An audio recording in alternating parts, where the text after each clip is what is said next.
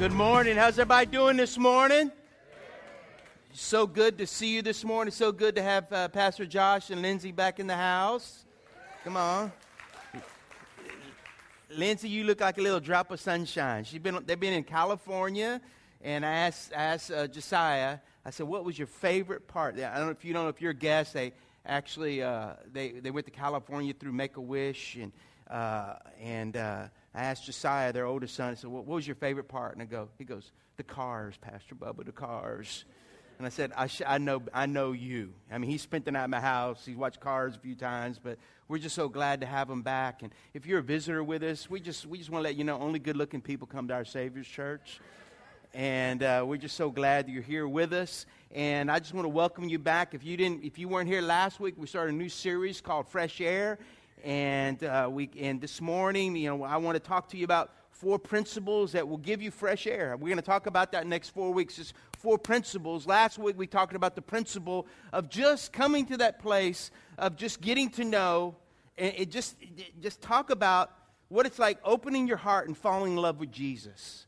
And you know, so many times we look at the, the, the, do's and the don'ts and, and people or where we were grown up or what we learned and stuff, but we really talked about it turning from do's to don'ts to be something that you delight in the Lord. It's not something you have to do, it's something you want to do. It's something, you know, someone, well, we got to go do this. And you go, man, I want to do this. It's a different kind of motivation. There was a lot of guys yesterday, I promise you, they were motivated. You can't get them up the rest of the year, but yesterday morning, because of opening day of teal season, Men were motivated to get up. There was just a joy, an exuberance. There was a delight to get up there and go smack some teal. Y'all pray for me. My spot didn't do good. I killed more mosquitoes than I did teal.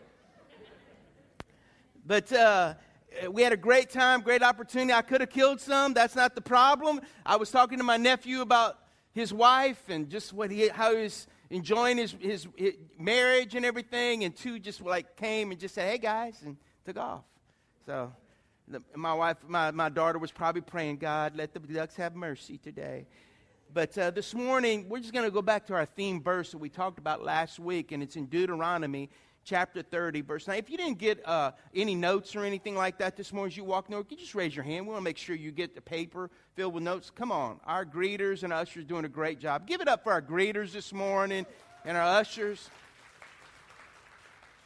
This is what the Bible says. It says, This day I call heaven and earth as witnesses against you that I have set before you life and death, blessings and curses. And look what it says. Now choose life. You know, life, and, and he said, we have to make a choice. What are we going to choose? Are we going to choose blessings or curses? Are we going to choose life? Or are we going to choose death? I mean, really, the choice is really up to us. And last week we talked about being in the doldrums. And if you weren't here, there's, there's a word that's called intertropical convergence zone. And I got through that. I practiced for weeks to be able to say that.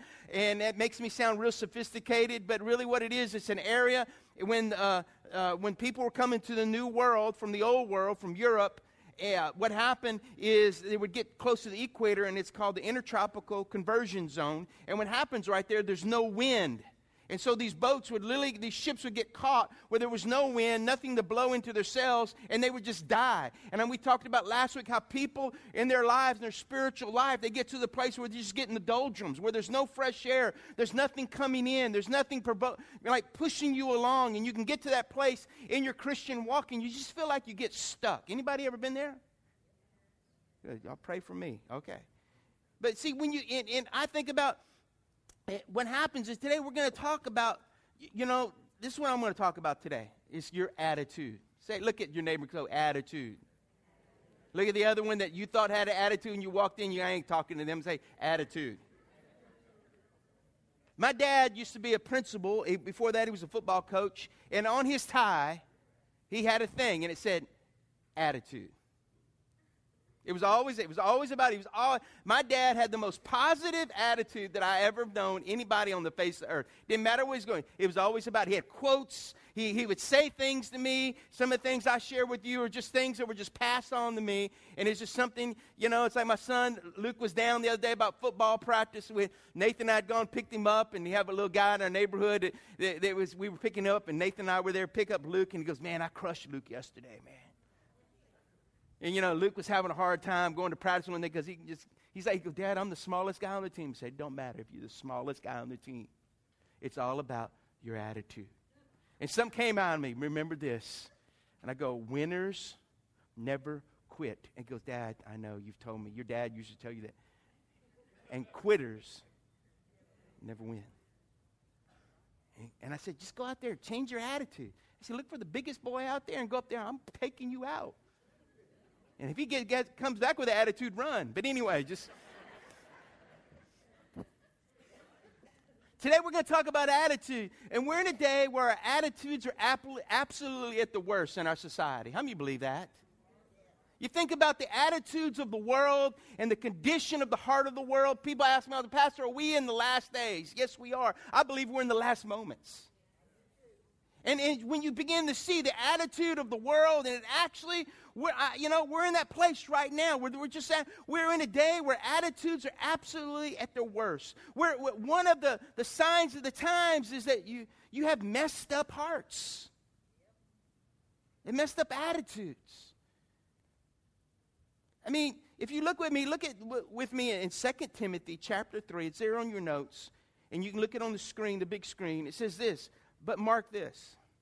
There will be terrible times in the last days. If you look at that word terrible, it's the same word that is used for demoniac when Jesus cast the demon out of the man. Okay? Think about it, at the tombs. We live in demonic times. How many of you believe that? And it's in and really what he says, look what he says. People will be lovers. These are this is really attitude things that he's fixing to give. He's fixing to give a list, and it's all about attitude things. He said there'll be people lovers of themselves, lovers of money, boastful, proud, abusive, disobedient to their parents, ungrateful, unholy, without love, that means unloving, and unforgiving. I believe we're in the end times. And you look at that and you see that. And that's what it talks about. Having a heart like that is an indication. It's not just about earthquakes and wars, this is attitude. And there'll be an attitude in the last days. Are y'all with me? Let's take a look at these four attitudes. I like to call them the uns. This ain't in your notes, but you can. It's the uns, the condition we are in. But how we can, we, I believe this, you can have the uns in your life, but I believe there's a condition you can have, an attitude where you don't allow the uns to get in your life, but you allow the fresh wind of the power of the Holy Spirit touch your life. And even though you walk through difficult moments, even though you walk through testing, Listen, testing, you know what a testimony is? Just a, it's a story that you can tell that you've been through a test and how God, you got, God got you through. That's what a testimony is. How many of you have had a test this week? Now, y'all pray for all the rest of us that haven't been tested. But he says this, you know, I believe this. Let, us take a look at the four uns. Here, here they are. These are conditions of the heart. The first one, number one, is ungrateful. We get so focused on what we want or the greed, we, get a, we, we begin to get a greedy heart that we forget what we have. Let, let, let, where's my phone? Give me my phone, Tracy. See this? This is a 4S. Okay? All right, whatever. It don't matter. This is a 4S. This is an example. I was okay. Listen, they just came out with the 5S. You know what this means? This is ancient. It's no good. I mean, it's just it's it's gone beyond its time. Hey, do you remember when you used to have Walkmans? And you put the little, what is it, the, little disc in it and you try to run? And when you run it, it skips. And oh, you gotta open it up, put it back in. Come on, you know what I'm talking about? Or you try to walk. That's old news. And all the rest of the kids that are like younger are going, What is that? What are you talking about? Listen, I remember eight tracks, baby. I had a collection of eight tracks. My dad had reel to reel. You know, some of you go, well, I remember 33s and a half. I remember 78s. Well, let's not go there, all right? See, there's a book that's called The Progress Paradox. And this is the premise of the book. He said that the, the better off we are getting, the more miserable we are. What do you mean, Pastor Bubba? It's, I, I, think, I think it's true. You know, it's like they, they call it choice anxiety. When I was a kid, I'm just going to go back, okay, all you teenagers, bear with me. When I was a kid, we didn't have as many choices as you have today. You can drive into Jennings, you can go to Taco Bell, but, but you, there's, all, there's a plethora of restaurants. When I was a kid growing up, I grew up, up up until I was about 10 years old in Lake Charles, and after I lived in Lafayette. And I remember, I remember when there was A&W root beer on Ryan Street. Come on, y'all remember that? Y'all stopped going because they went out of business. What, what happened? Anyway, and, and it's, I can remember going there, and my daddy would, I'm like, Dad, what do you want? I want the teen burger. They had the teen burger, they had the mama burger, and they had the papa burger. You remember that? And I mean, we would go there. It wasn't like all the time we would go. It'd be like once every two or three weeks or once a month. It was a treat. There wasn't any anxiety. Now I'm getting a car and my wife go, "Hey, baby, where you want to go?" My wife goes, "Ah, baby, you're the man. You make the decision." I get anxiety. I get anxiety. Choice anxiety. You know what I'm saying? My kids are, oh, I got a McDonald's. I hate McDonald's. I got a Burger King, flame broil. You know, oh, they got chicken over there. I'm watching my waistline. And you know, what the heck? Come on, do y'all have that choice anxiety sometime? I mean, my papa, my papa McCann, he was a shrimper, he was a mechanic, he was a welder. I mean, he, he, he had a second grade education, but he was happy. Before Phil Robertson had happy, happy, happy, he was happy, happy, happy. With a fan, come on. With the, with the heaters that were gas, you had to go in there and, you know, light them. You know, all that stuff. And they, we didn't have, they didn't have air conditioning. I mean, I mean, and I'd always look at them and go, what, what, what's, you know? And, and I remember he'd have to say, hey, we're better off than most. We're just better off than most. It was the attitude. I've been to Haiti. I've been to Africa. I've been in, the, in, in, Central America. I've been to other places. And can I tell you something? I've been in the poorest places in the world, and there are people that are happy. They're just happy. They got, I mean, I take you to South Africa, and there's people that have been there with me on mission trips from here. I mean, and they just live in tin huts with rocks on the, the roof, where in case the wind goes, the rocks hold the roof down. Come on. And then you can go to whole townships in the most, and there's no adults there because they're all having to work, trying to make a living. And there's kids that are, that are five, six years old, are babysitting all the little ones. But they're happy. I like when I walked in here, Miss Joyce go, man, I like that red dress. She goes, Pastor, people that red, wear red are happy all the time. Is that right, Miss Joyce? And so I go, well, she's happy. It's not what you have that makes you happy. Come on. And see, he said there's, there's going to be this attitude, you know, that we, and the second attitude is, is this, just unholy. Can I just tell you something? We're make, sometimes we make choices that just pollute our hearts. See, maybe, maybe this week you, you made choices that are destroying you, carrying, carrying around shame and and nothing worse than just carrying that shame and guilt. But see, I'm here today to tell you this is that it's, it's, it's, it's an attitude that destroys you, and only Jesus can heal that attitude. Because there's no, there's no reason for you to leave this morning, this service, and walking out with the same attitude, thinking you can't make it or living in the same way. Jesus is the God of all mercy. And God wants you to, God, listen, you don't have to leave here. You can leave here and someone can pray for you and you can leave that at the feet of Jesus this morning. Because He is a God of mercy, He's a God of grace.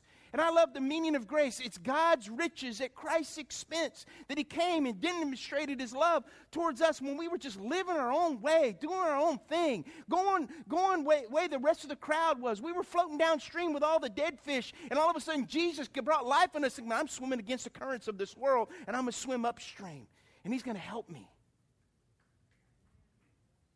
Thanks for that half clap. But anyway.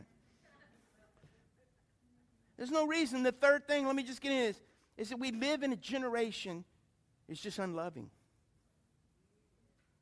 What do you mean, Pastor Bob? Real love is not feelings. Feelings. You give me feelings. Remember that song? Pastor Bubba's top 10. Anyway, don't buy it. It hadn't been a block out, it hadn't been a sellout.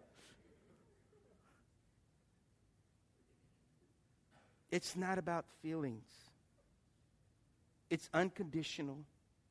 See, let, let me say, real love is not feelings, it's unconditional and it's unselfish agape love. What does that mean? It's intentionally choosing, listen to me, and teaching caring or, or, or, helpful for someone else, despite the consequences or the things that they're going toward or what you do. It's seeing someone else's need greater than your own. You know, they had a, a story a couple of months ago where there was a New York p- a policeman that he found this guy that was a homeless man. He was Italian. The homeless man was a, an African American man, and he was just he was his he didn't have any shoes. It was a dead of winter. And he began to talk to him, and he goes, "Hey," he goes, "I don't have any shoes." And he saw his feet, and he just said, and he did something. He said, "You know what?" He didn't think about himself. He started thinking about that man, and he went and bought the best boots you could buy, and he put them on that man and gave them to him. He even got his size, everything right. It made the national news because of one guy's kind act. You know why? It made such a big deal because we live in such an unloving world. And when someone goes and just does something, are you hearing me? You know, we live in an unloving age. Everyone is thinking about what is best for me. It's a complete disrespect for people or for life. And people go, what about, you know, when I think about the unborn, there's just such a disrespect that we don't even care. I love, I love Mother Teresa. You know, I mean, she stood up when Bill Clinton was president and she says, How can we enjoy these times when there's people that we're putting, young babies that we're putting to death? Here's this little Indian woman, stands before the president, and all the powers, and they're clapping for her. And she speaks of life. You see, I believe this. We live in such an un- God wants to heal our hearts. How many believe that? He wants to heal our hearts from maybe what's caused some of those things in our lives. We've ne- God never intended us, our hearts, to be in that condition that we would be unloving. He never intended that. And what God wants to do, the condition of your heart will suck the life and the air out of you. And that's where God wants to come and say, Let me just breathe upon you and give you some fresh air and help you get beyond where you're at so you can learn. And like Pastor Josh prayed, that I pray that God would give us Jesus contact lenses, that we take off our, the scales off our eyes and He put His lenses on our eyes, that we begin to see people like He sees people. Because one of the mottos of this church, we're going to love people that no one else wants. Because when we do, God will give us the people everybody wants.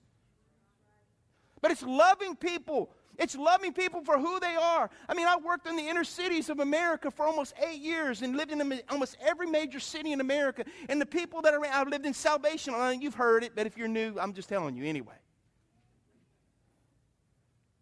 But I just see the conditions. I was a guy from Lafayette and I was living in New York, Atlanta, you know, Detroit. I mean, I can go on and on and on. And, and just seeing the plight of people, man, never seen that before. I never knew what a bag person was. I never knew, I'd never seen anybody living out of a shopping cart. I'll just be honest with you.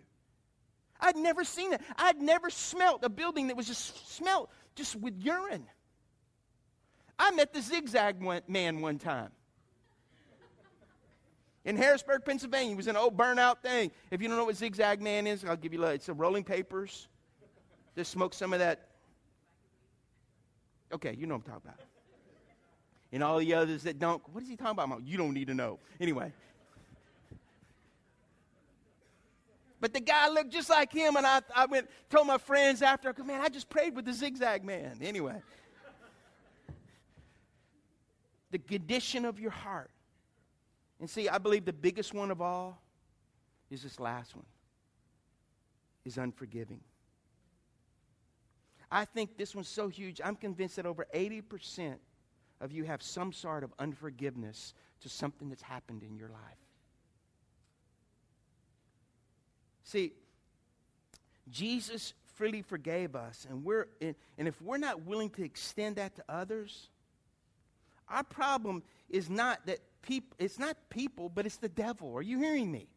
Is he wants to find a way to enter into our hearts to cause something that would be a callus or a wound in our lives. So, you know what a wound is? It's like when you've been cut or hurt or something like that, and it's like, and you think you're over it, but then someone comes along and they rub against that thing, and it just bothers you again. And it may be unforgiving. I talked to a guy this past week. I mean, he's literally living in the doldrums because he's at a place where he knows he has to go. And he told me, he said, I know I'm going to need to go to that person and talk to him and ask him to forgive me, and I know my life would be different. I'm like, I'm thinking, well, go do it. Why hold on to that wound? Why hold on to that unlove? Are y'all with me? Why hold on to that unforgiveness? See, what happens is, is the enemy's plan is to get something in our heart, and we start looking at people and blaming people rather than this fallen world and the enemy himself. You know how you take out an enemy? You know my prayer is this morning? God, I just want to do some sneak attacks where the enemy doesn't even see us coming. And we go, boom, go, ah! it's us, we're back. We're taking over. it's all about an attitude. Are you going to be a victim? he did it to me again.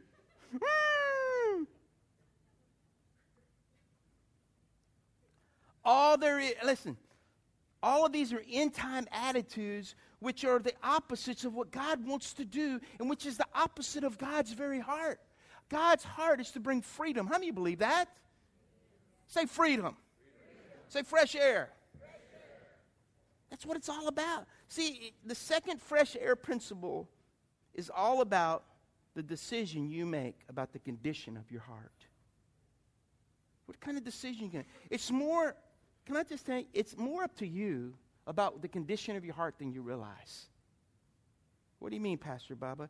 It's not up to your circumstances. How many you know circumstances come? And sometimes you can't do anything about your circumstances. How many I'm talking about? How many of you have had stuff that you never saw coming come your way? And there wasn't even a road sign to say, it's coming.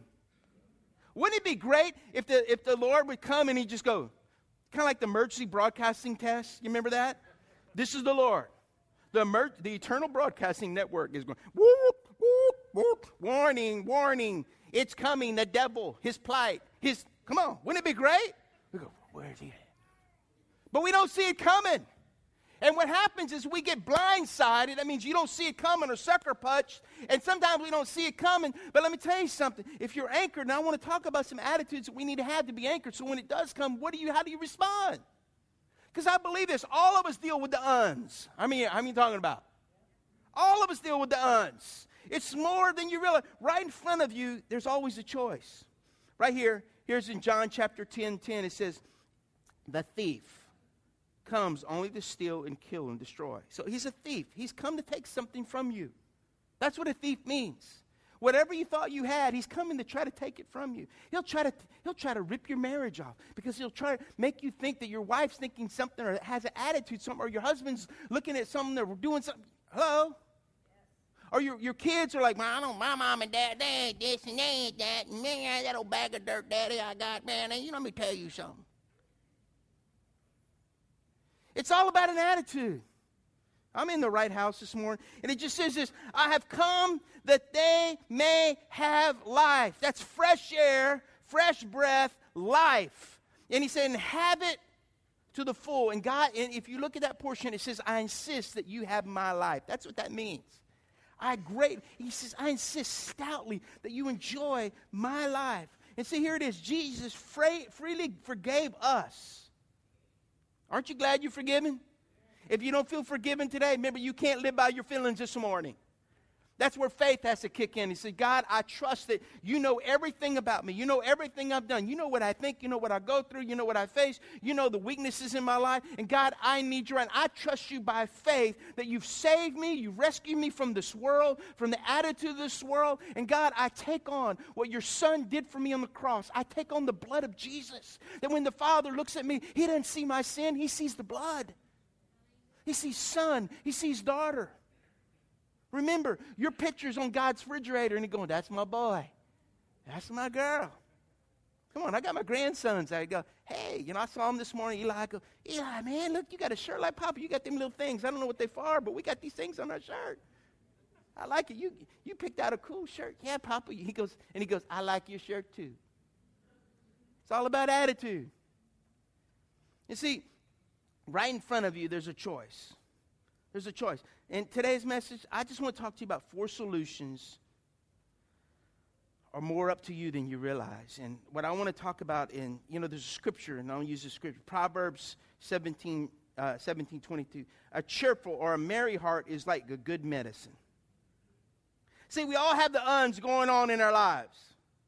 I've even got one of those things, those uns that try to get to me. But I ain't telling you what it is. But I deal with one of those uns. Now y'all trying to figure, what did Pastor Bubba deal with? What's his, what's his un? I just realized this. I have to deal with it, and I have to deal with that un from time to time. But it's un, under the, are you hearing me? At least I want to fight, though. You see, I believe that in, in the Bible says this the joy of the Lord is your strength. It's not what's going on on the outside of your life, it's really what's going on in the inside of you. Amen. On the inside. Say, say this, say inside job. God is trying to do through His Son, by His Holy Spirit, an in, inside job on your heart. Because God wants to get it in here. It doesn't want to, listen, I don't want to just get you intellectually and knowing a bunch of information. Are you hearing me? Because sometimes people are about 18 inches from eternity without God because they haven't allowed to get to here to right here. See, my thing is, I'm not a real, I don't consider myself an intellectual. I'm a people person. I'm a touchy feely, love on you. You know, I leave wet kisses. That's what my wife says. You know, all that. My kids, after I kiss them, they're always, hmm, you know. So I'm, I, am i am just kind of, my wife's more the studious, smart, you know, like uh, she tell you facts about things. I'm just, I mean, I, I learn by tribulation. How many of you can relate? And so the most important thing is that what God's really saying, there's four solutions, and here it, here's what they are. Let's just start. Number one, you got to make the choice every day. Instead, in fact, we should have, we sh- it, it, really, I almost debate, uh, we should have had a blank and said every day because every day is really what you need to do. It's an everyday decision, it's an everyday choice. I'm reading some information about generals in World War II and strategies, and I'm reading another book. But, I enjoy why, reading about battles and battlefields and their strategy and how they did things.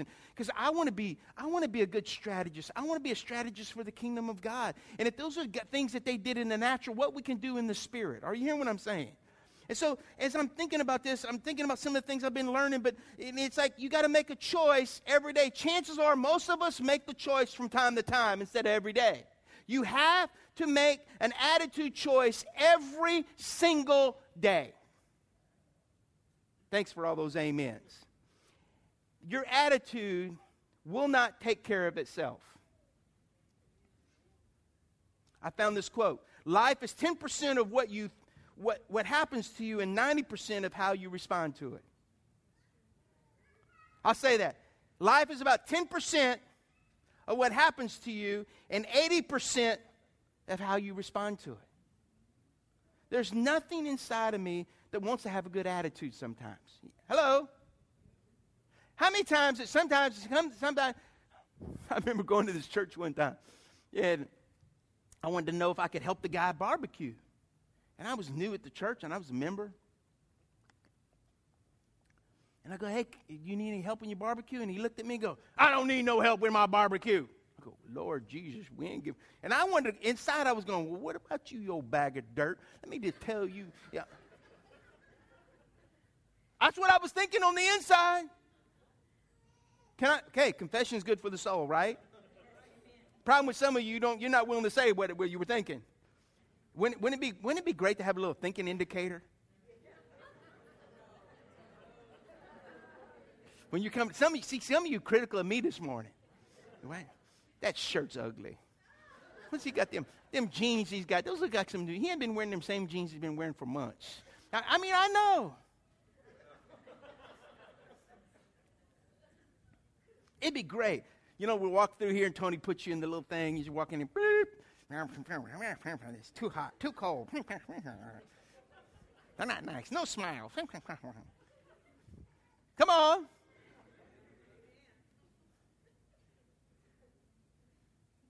Every time something bad happens to me, I feel like I have to, I can, I deserve to be in a bad mood. How many of you ever felt that way? Come on. You can't trust your feelings. There's always a choice, and you have to choose this attitude. And I love what Hebrews says. Let us know. Listen, it says, let us throw off everything that hinders. Not one, it's not a one-time thing. That's not what he's talking about. And he says, throw off. That means constantly. There's constant things that come your way, and you got to throw it off. How many of you have your kids and you don't agree? How many, you, how many have children that agree with you all the time? How many of you always agreed with your parents? Come on, any takers? If you raise your hand, I'm going to call you. Anyway, this is. We all got to deal with things that we got to throw off. And it, look what's it and the sin that so easily entangles. Let us run with perseverance the race marked out for us. And listen, I think the best time or the best, best place to do that is listen at the beginning of every single day when you get up in the morning. Lord, this is a day that you've made. I'm going to rejoice in it, no matter what comes my way. I think about a senior citizen of a lady. She was being put in a nursing home. And they asked her, How do you how do you like this room? She said, Happiness isn't something you decide. She said, Happiness is something you decide ahead of time. Whether I like my room or it doesn't, in, uh, or not, doesn't depend on how the furniture was arranged. It's something you decide ahead of time. It's how you arrange it in your mind. There's some wisdom right there. You know, I have to choose an attitude. Are you hearing me? When you walked in these doors, see, some of you got here I, I saw a girl this week, she said, Pastor, I'm coming to church this week. I was thinking about, you know, I let circumstance get more, but, you know, she, but today, this week, I ain't letting nothing hold me back. It's the attitude. You, you can come here this morning and say, I'm getting something from the Lord. I need something. Or you can come in here and you got the mully grubs or the doldrums, go, I just hope something blows my way. You have an attitude, either your, your, your cup is half empty or it's half full. You're a pessimist or, or What's, what's the other one? Optimist. There you go. I'm an optimist. Thanks for preaching with me this morning. I always see it half full. But I met people that got the money. I mean, you know, you have to pray first. Are you hearing me? I found a great prayer. It said, it said, Dear Lord, so far I'm doing all right. I've not gossiped lost my temper, been greedy, grumpy, nasty, or selfish, or self indulgent. I have not whined, cursed, or even eaten chocolate. However, I'm going to get out of my bed in a few minutes, and I'm going to need a lot of help after that. Amen.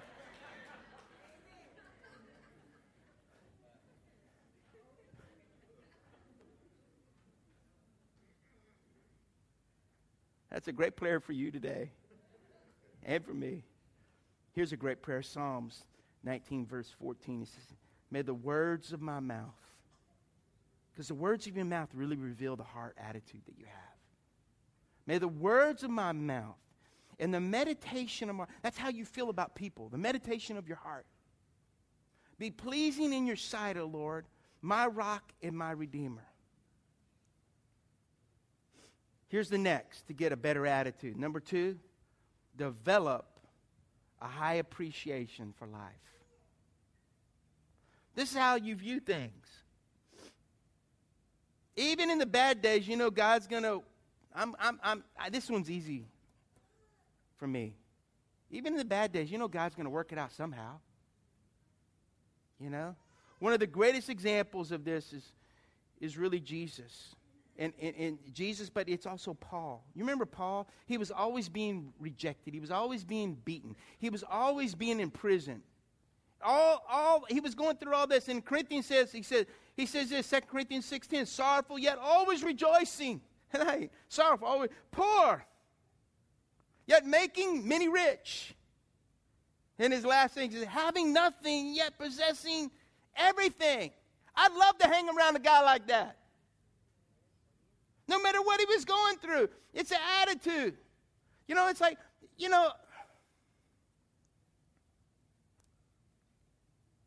I had my uh, my Papa McCann. He was very, my, he was from Abbeville, and my, my mom McCann was from Loreauville, okay?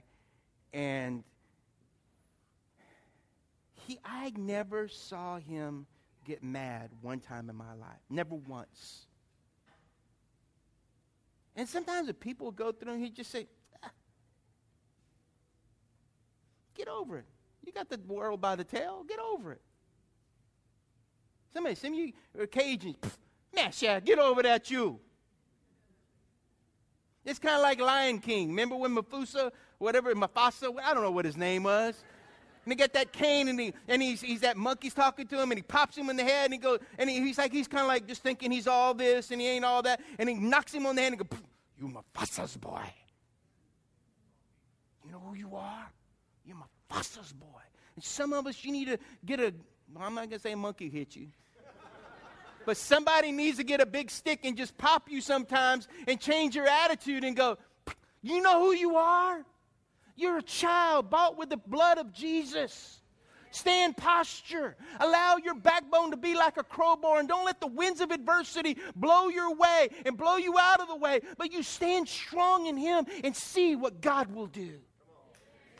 Somebody ought to get excited about Jesus this morning. He's that kind of God. He's there to back you up. Remember when you get in a fight and you had a big brother or you had someone bigger than you? That's why I like to go places with Jamie. Pastor Jamie's big. You know? I mean, I, I look like I got backup. You know what I mean?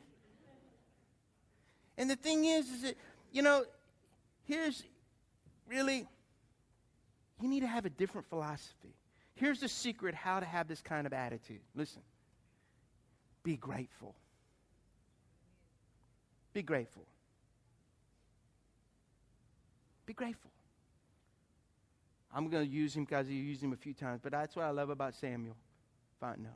Every, I've known him since he was a little boy. I don't know if he was still TTing in his pants back then, but you know that's how long ago. I don't mean to embarrass him, but that's I've known him for a long time. Is that was he? Yeah, he was going to bed. All right. Okay.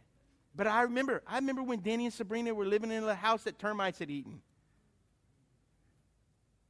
But there's one thing I've always lo- loved about Sam. He's always had a good attitude about stuff. How you doing, Sam? I'm doing okay, Pastor Bob. How you doing? Good. He always said, I like your preaching, Pastor Bob. I said, you're my hero, Samuel. but see, I always seem great. Thank you, Pastor. Thank you. Thank you. I love that when I see that in kids. Do you remember that? My mom and daddy wouldn't let me have. If I didn't say thank you or please or may I, especially when I was around my, my Nini, I'd get a flick in the ear. You know what a flick in the ear is? or they pull you right here, this little piece of hair.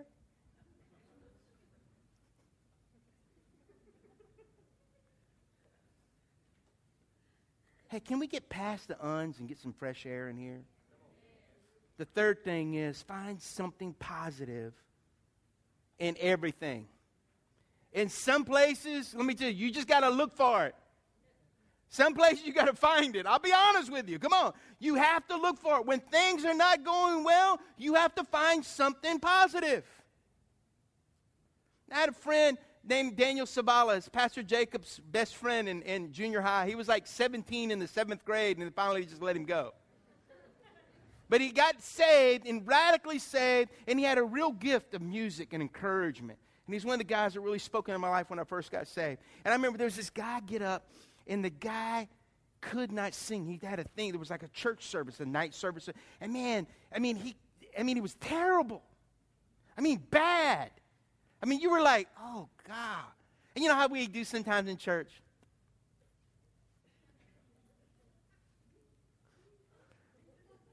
It was bad.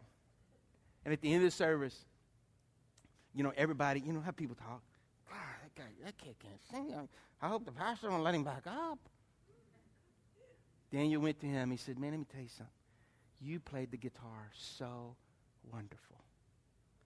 See, he looked beyond what everybody saw, and he saw what he could find something good to say. And sometimes the bad is so obvious. It's like a bad song that we got to look for the good. Amen? Got to look for the good.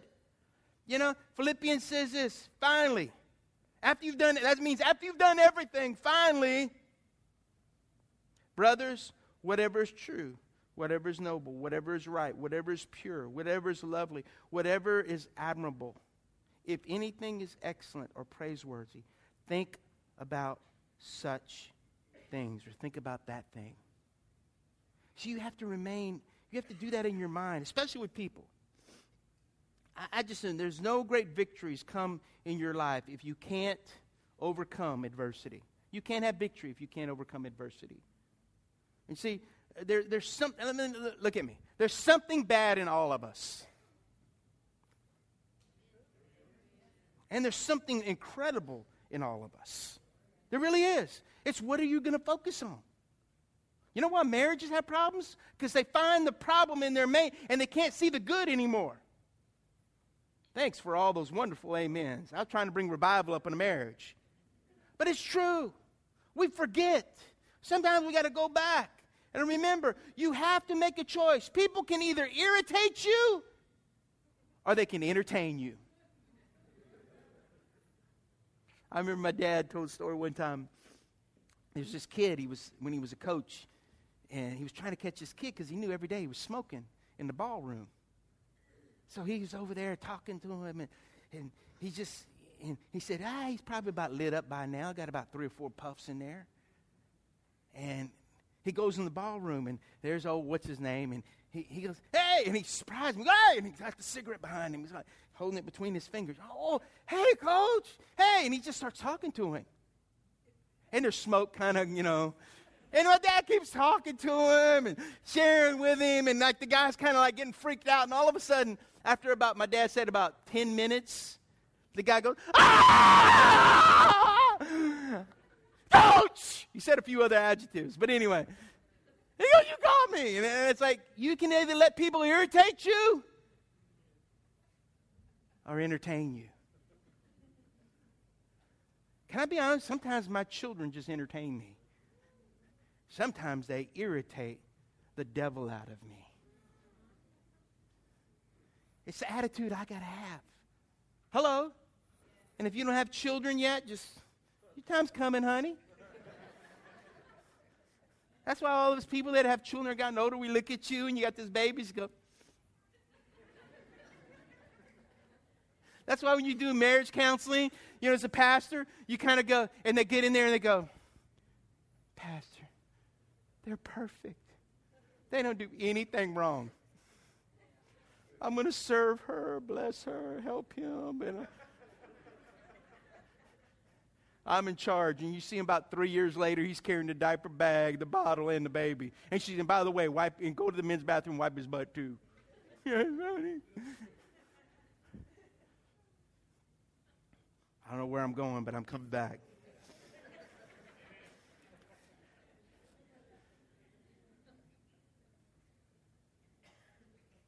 Every person either has a problem to be avoided or it's a person to be loved. See, I just said, when you drive out of the parking lot today, people are going to either entertain you, eh, irritate you in the parking lot, or they're going to entertain you. They really are. What's it going to be? The last one. You got to turn everything over to God. You got to turn everything over. The problem is, you still are going to face that bad day. It's coming your way. If it hadn't get here yet, it's coming.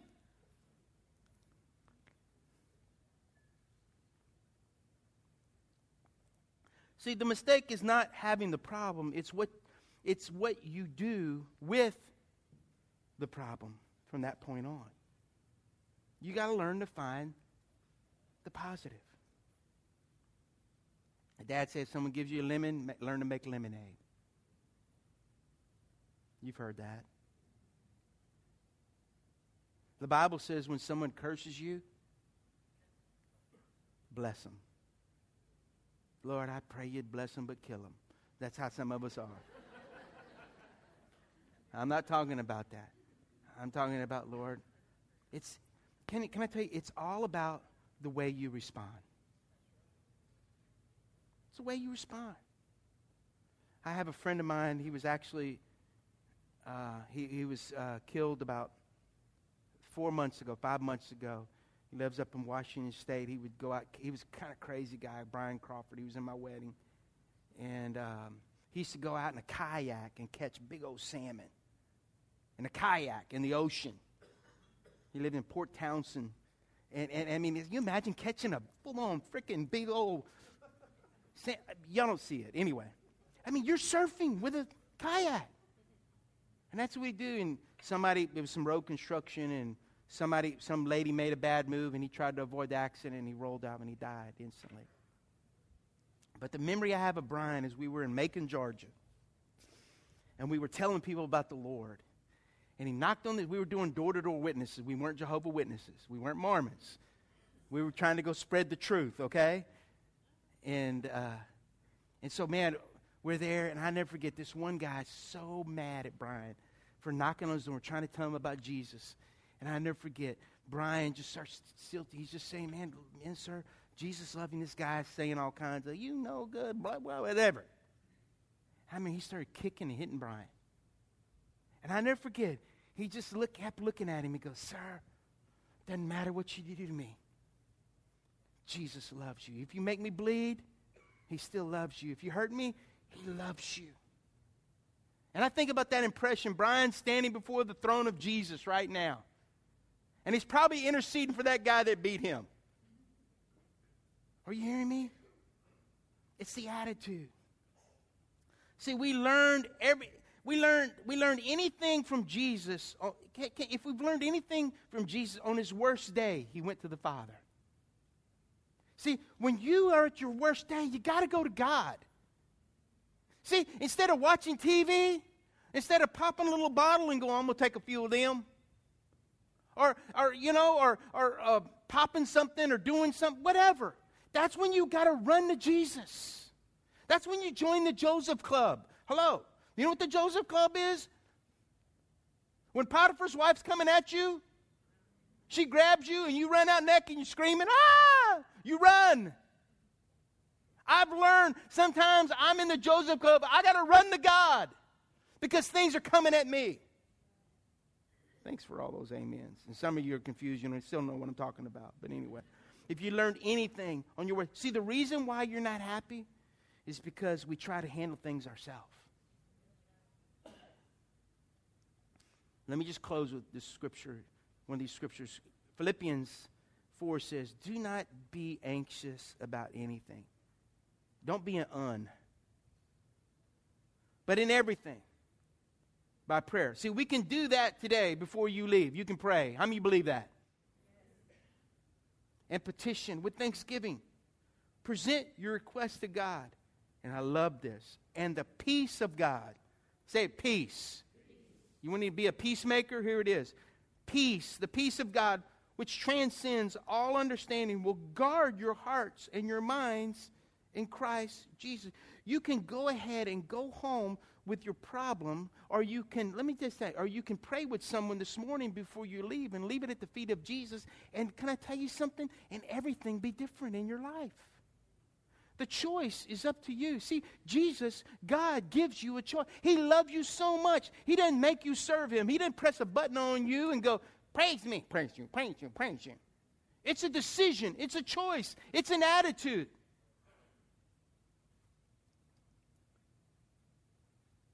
It can't be God's problem and your problem at the same time. You have to make a choice.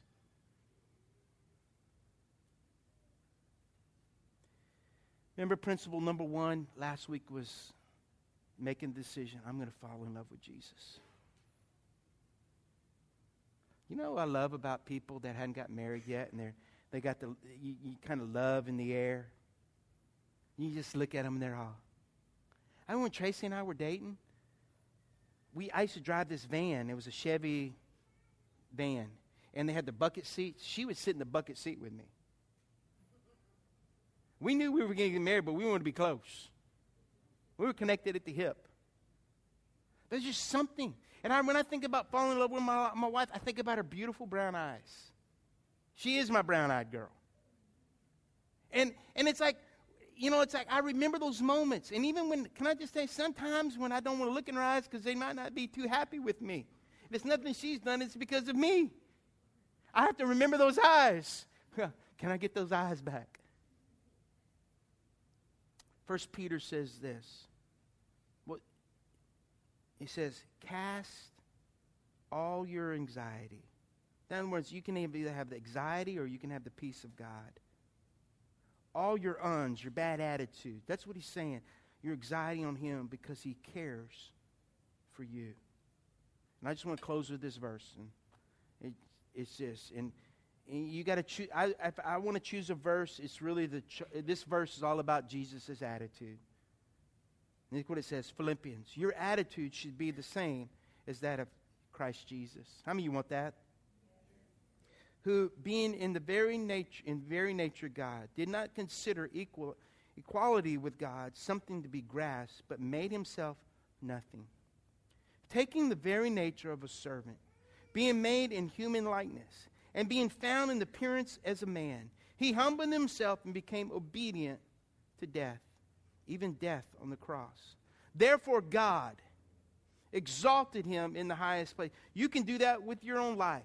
You can allow God to take you to a place of exaltation, change your life, and gave him the same, the name that is above every name.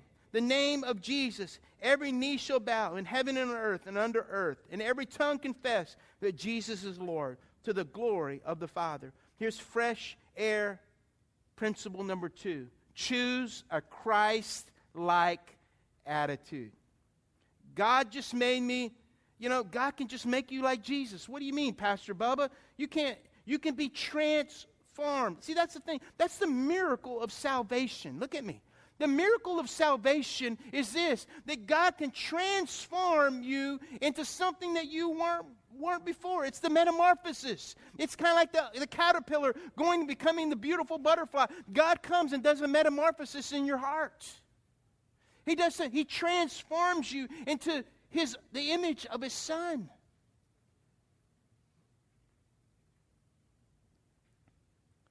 See, we, I believe this. You can come to Jesus with your failures, your hang-ups, your attitude, and you can invite him into your life. And you can be, I'll just say this. I believe that, and you can be transformed, and the Bible says, into his likeness. What does that mean? You can either have life or death, or blessings or a curse. Are y'all with me this morning? You see, today I presented you with a choice.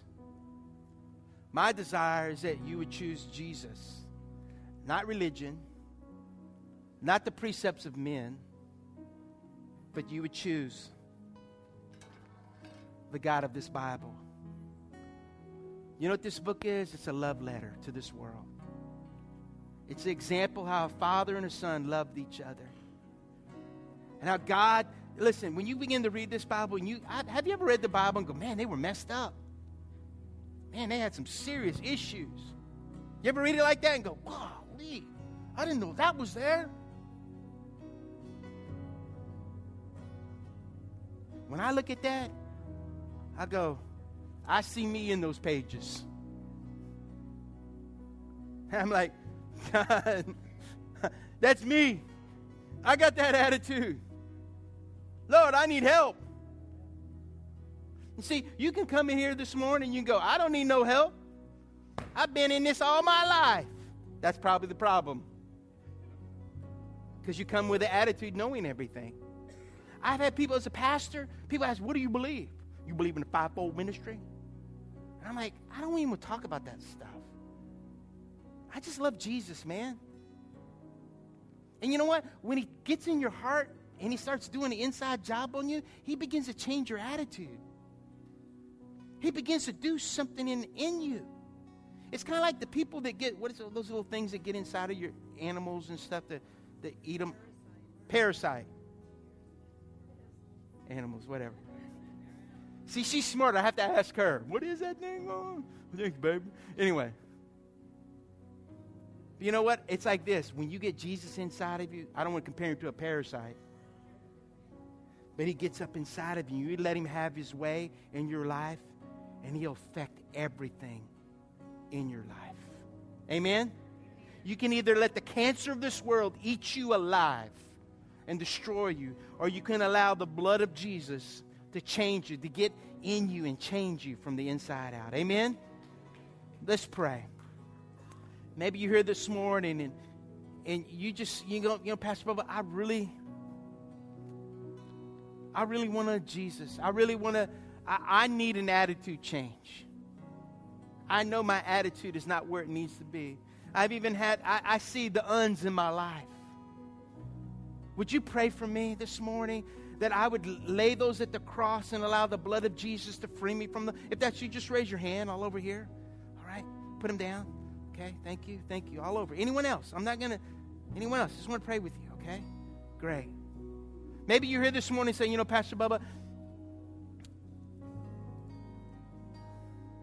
I need, I need the transforming power of Jesus to come into my life. I need to be born again. I don't I, I know that Jesus didn't come to make bad people good. He came to make people that are spiritually dead alive. And that's me, Pastor Bubba. I'm not alive in God. I need him. Jesus said he said this, if if you deny me before men, I'll deny you before my Father. Here's the opportunity that you can say, God, I need you. I want you. I need you in my life more than I've ever needed you before. I need the, I need the Lord Jesus in my life. I want to give my heart and my life and my whole being to Him this morning. Would you pray with me, Pastor Bob? If that's you, raise your hand all over this place. Okay, thank you. Thank you. You can put it down. Anyone else? Thank you. Okay, put it down. Let's pray. Church, can you pray with me? Can we pray out loud? Say, Lord Jesus, Come on, church, you can do better than that. Come on, say, Lord Jesus, we come this morning. We know that our attitude sometimes isn't gratitude. But we thank you for Jesus, for what he's done for us, demonstrated his love. Even while I've yet been a sinner, you came and died for me. This morning, I give you my life. I trust you with everything inside of me. I've done my best. I can't do it. I need your help, God. Rescue me from myself and this world. From this day forward, I want my attitude to be different.